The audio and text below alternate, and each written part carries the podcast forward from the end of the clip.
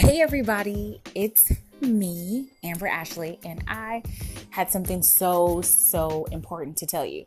So, if you don't have this turned all the way up, please take some time to do that. Go ahead, I'll wait. I'll wait for you to do it. I'm waiting. All right, I think maybe you got the volume up. And if you need to lean in a little closer, if I'm just not talking loud enough, whatever the case may be, because this is going to be like one of the most important things that I'm going to say today. So I just want to make sure that you're actually hearing what I'm saying and that, um, you have an opportunity to hear it clearly. Okay. So at the count of three, I'm going to go ahead and tell you what that important thing is. So I'm just giving you a couple extra seconds to get where you need to be to hear clearly, to turn up that volume once again, or to lean all the way in so you can hear me, okay? So we've got one, two, three. You are everything fabulous. Oh my goodness. so glad I got that out. I had to get that out to you. I had to tell you that you are everything fabulous. There is nothing that isn't amazing about you. Like, I don't care if you haven't heard it in a long time, or maybe you just never even heard it at all, but now you're hearing it right now. You are everything fabulous. I don't know if you need to just go ahead and repeat after me, if you need to repeat it over and over again so it clicks, but I will say it again. You are everything fabulous. Absolutely everything fabulous. Sometimes the enemy tries to set us up. Not even sometimes, a lot of the time, he tries to set us up to not even understand our worth, where we begin to diminish exactly how amazing God has made us, how amazing we are. And it's okay to say that you're fabulous. It's okay to say that you're amazing. That doesn't mean that you're conceited or have a big head.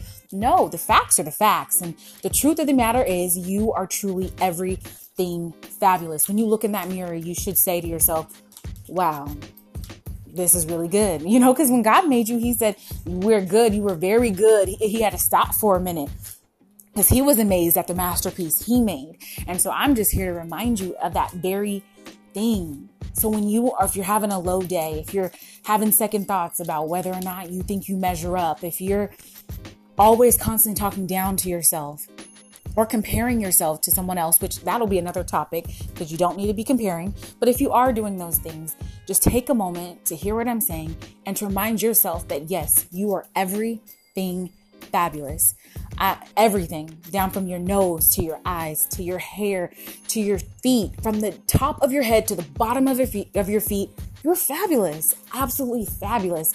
And I can't stress that enough. So like I said, this was important. This was so important. Like you needed to stop everything you're doing to hear this because I really feel that it's so strong and I really feel that you need to hear it.